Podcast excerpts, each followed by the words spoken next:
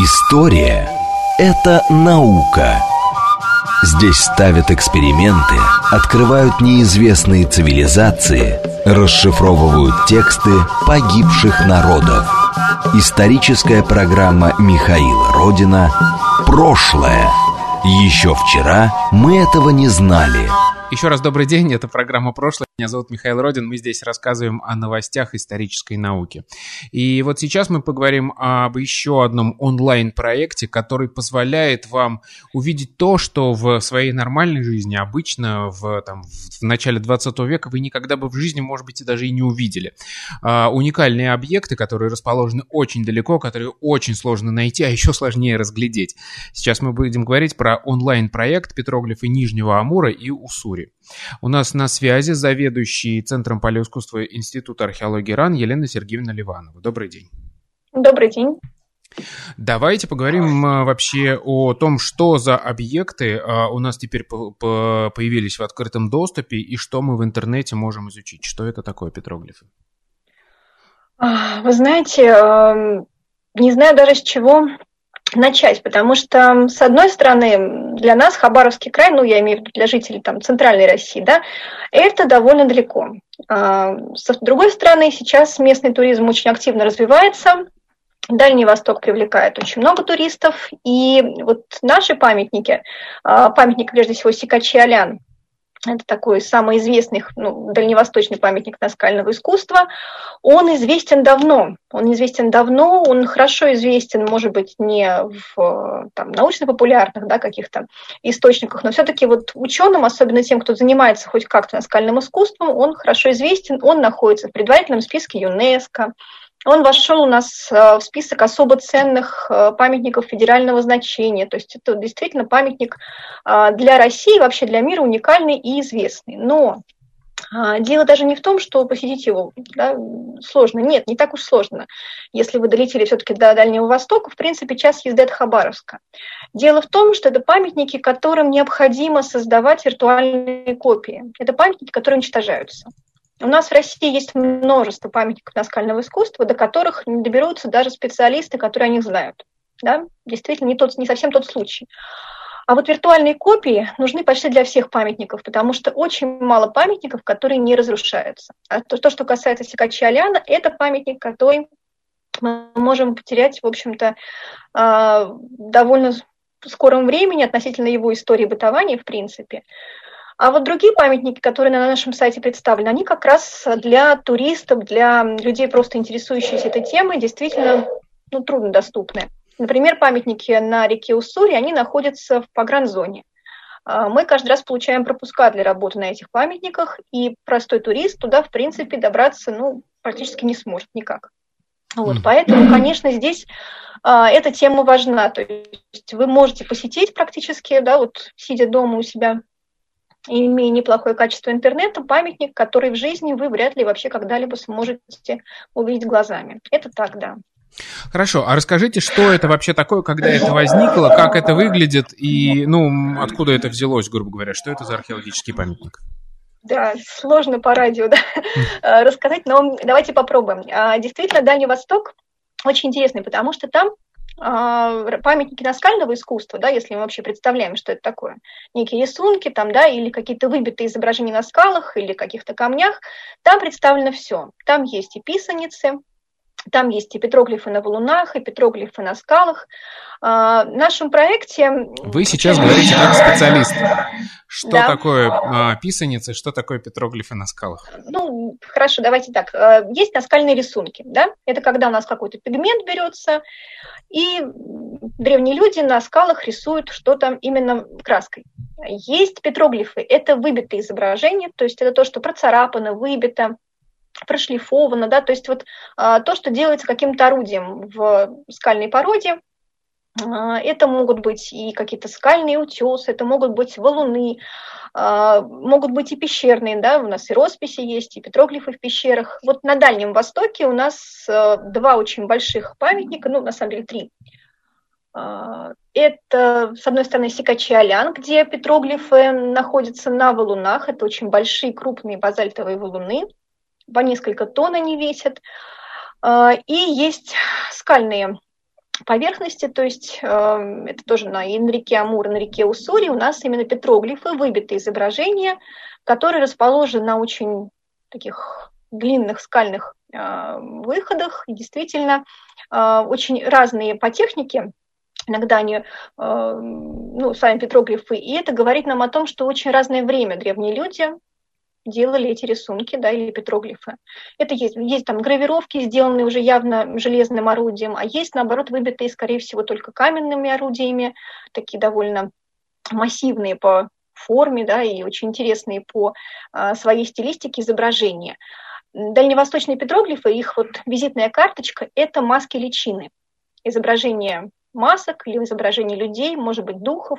Вот такая визитная карточка хабаровских петроглифов, очень известные, они во всех э, туристических каких-то вот там брошюрах, буклетах, везде все это транслируется э, и копируется. Вот наш проект, он был направлен на то, чтобы сделать ну, практически виртуальную копию э, памятников на реке Амуре, на реке Уссури. Плюс еще есть памятник Кия, недалеко от наших Басикачи Аляна. Это тоже скальный выход. Там, собственно, в этом году вот последний из найденных петроглифов, в этом году тоже э, наши хабаровские коллеги нашли еще три изображения. Вот мы, собственно, из своей экспедиции вернулись, у нас была непогода, был очень высокий уровень на Амуре, мы не смогли поработать. Они поехали в хорошую погоду, и буквально вот свежий выезд нам принес три петроглифа новых. Почему, вот я начала говорить, да, почему нужен виртуальный образ? С одной стороны, труднодоступный. Секунду, а давайте вот сейчас мы к этому подойдем. А, мне интересно, вы сказали, что э, очень широкая датировка. А вообще, что мы знаем, когда были нарисованы эти а, петроглифы? Эти... Да, в общем-то, мы ничего особо не знаем, скажем честно. То есть у нас есть э, устоявшаяся точка зрения, что эти петроглифы относятся к древнейшему периоду, к каменному веку. Действительно, очень многие изображения, вот именно те самые маски личины, они прослеживаются и монологии в керамике дальневосточных культур, которые относятся к эпохе неолита. А, неолит на Дальнем Востоке начинается рано. А, у нас есть, собственно, ну, такая устоявшаяся традиция датировать их аж десятым тысячелетием до нашей эры. Вот, да, считается, что петроглифы Амура и Уссури, вот от этой датировки мы идем 10 тысяч лет назад от осиповской культуры прежде всего. Но, конечно, а, аналогии, которые могут а, быть признаны более-менее верными, да, это все-таки третье, четвертое тысячелетие до нашей эры. Но все равно это еще эпоха камня, конечно. А, и здесь... То есть это еще до египетских пирамид? Да. Угу. Но понимаете, как с петроглифами, как и, собственно, с очень многими памятниками наскального искусства, которые не выполнены пигментами, ну, любые там гравировки, будь то там выбивки, что угодно. Здесь проблема в том, что датировать их а, напрямую мы не можем, к сожалению. Если бы у нас был, например, случай того, что какая-нибудь часть там, да, скального, скальной поверхности упала бы и была бы погребена а, в культурном слое, и у нас были бы датировки, тогда, да, пожалуйста, у нас есть хоть какая-то нижняя граница. Здесь а, академик Алексей Павлович Окладников, который является вот практически первооткрывателем вообще всех, памятников наскального искусства Дальнего Востока, ну, в общем, его заслуга не оспорима. Он считал, что древнейшие наши петроглифы именно на Сикаче-Аляне имеют аналогии в ну, такой тогда при нем это считалось мезолитической культуре, осиповской, где были встречены а, изображения птиц.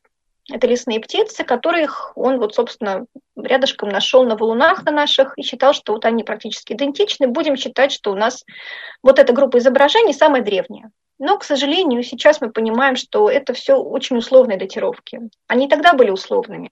А сейчас, конечно, проблема вот перед э, исследователями стоит в том, что петроглифы очень хочется датировать, но кроме вот таких, да, условных э, привязок мы ничего не имеем, пока у нас нет метода датировки. Совершенно точно есть более поздний пласт, несколько даже групп э, петроглифов, которые относятся к более позднему времени, и, вероятнее всего, самый поздний – это эпоха Средневековья.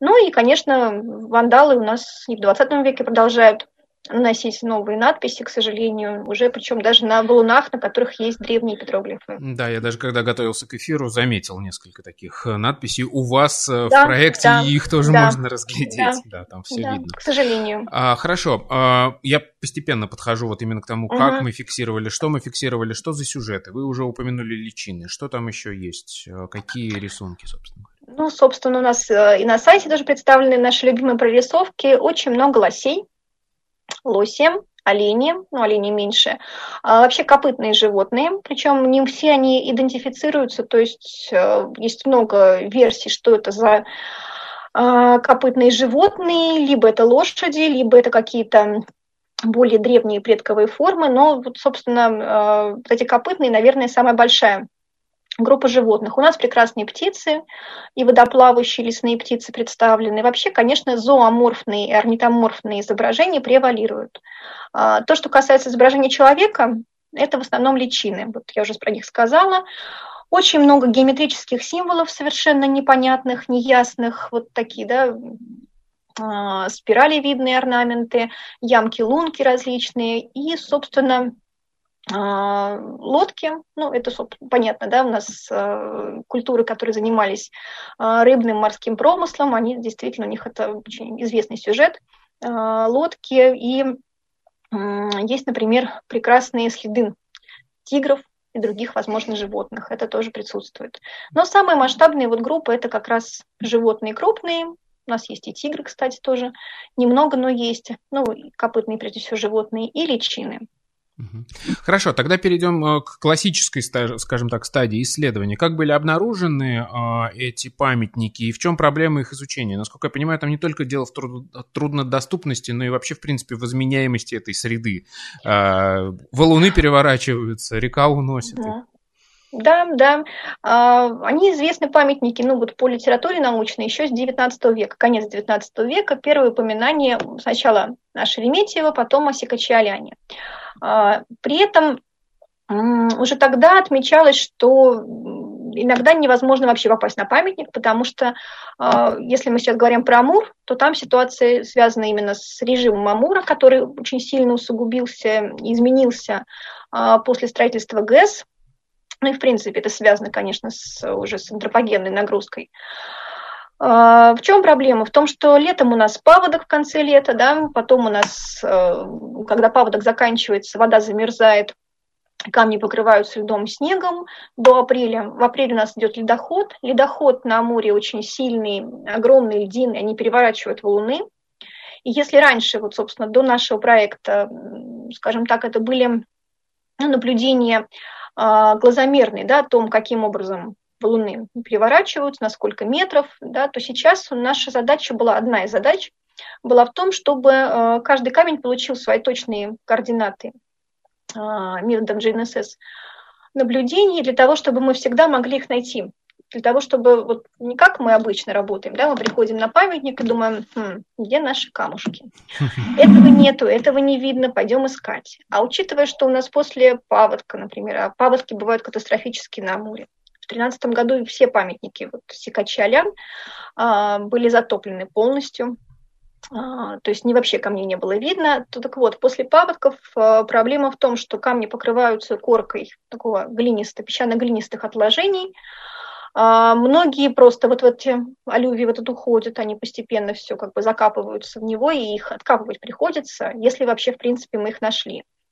А, очень многие просто покрыты такой толстой коркой, что найти там изображение в принципе невозможно. Да? То есть мы, например, еще второй нашей задачей был поиск тех камней, которые считаются утраченными после экспедиции Окладникова, то есть после 60-х годов.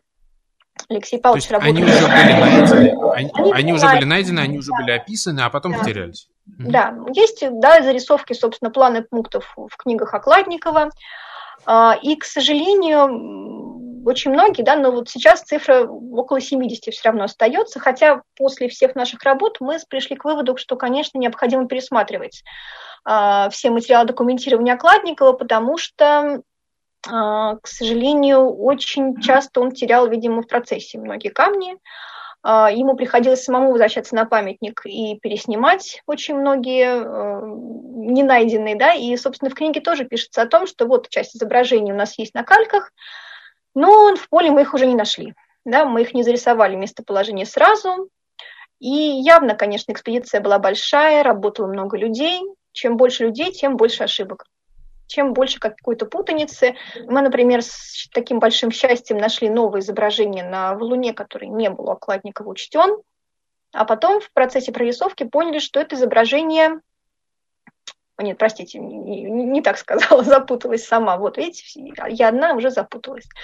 Мы нашли новое изображение на Луне, которое было известен у Окладникова на одной из сторон. А, замечательный, прекрасный крысохомяк прорисовали, такие радостные, что вот мы нашли, а у Кладникова его не было, наверное, не той стороной камень лежал. А потом э, в ходе э, проверки поняли, что у Кладникова это был отдельный камень, которого мы не можем найти на памятнике, и это изображение было на этом отдельном валуне. То есть в процессе э, документации ну, вот как-то у нас у него разделились кальки. И вот появился отдельный камушек с этим изображением, в то время как он на самом деле совсем на другом камне.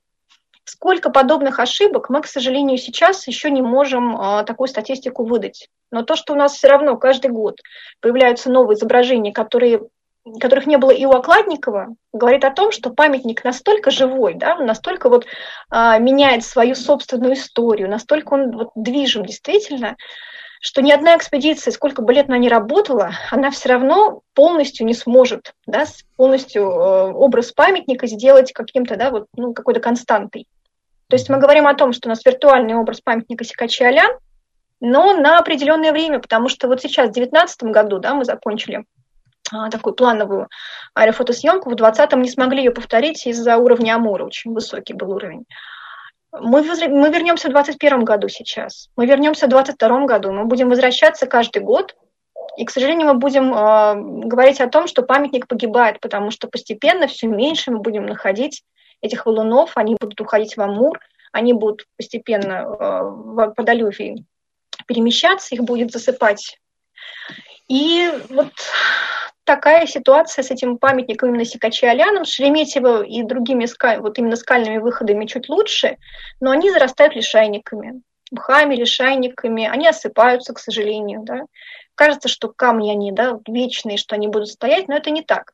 Даже при том, что там нету людей, которые бы разжигали костры, которые бы лазили по этим скалам, да, казалось бы, все равно там появляются ванда- надписи вандалов, все равно мы видим, что осыпается скальная корка.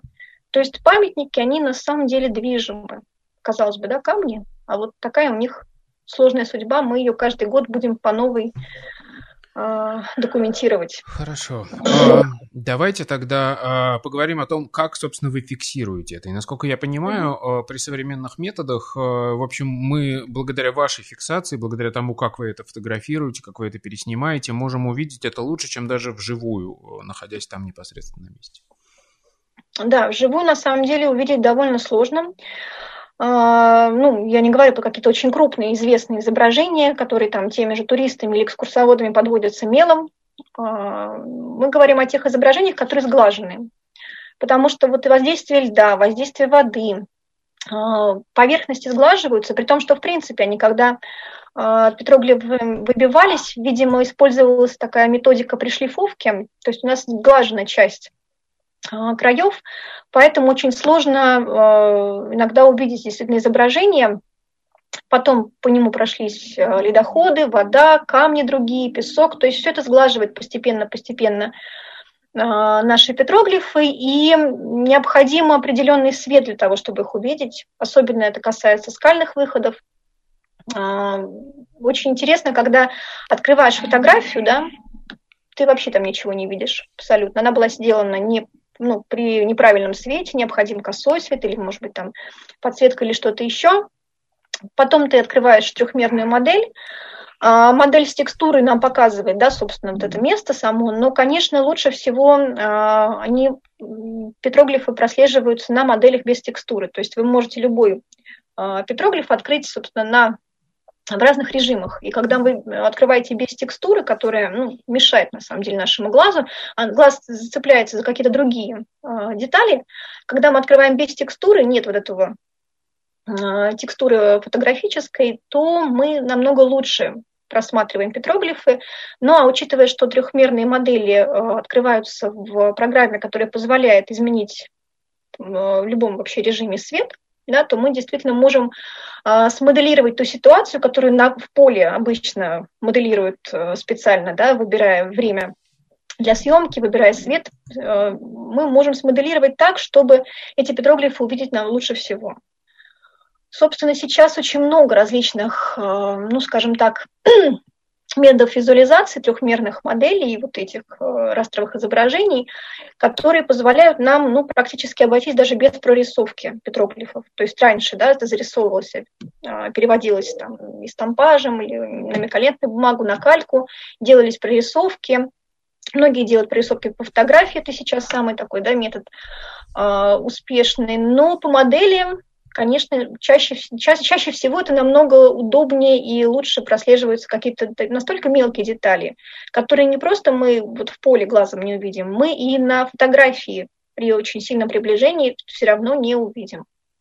То есть, получается, было проведено несколько экспедиций, а, в рамках которых а, летали коптером, снимали, угу. проводили лазерное сканирование этих стенок, этих валунов, где есть рисунки.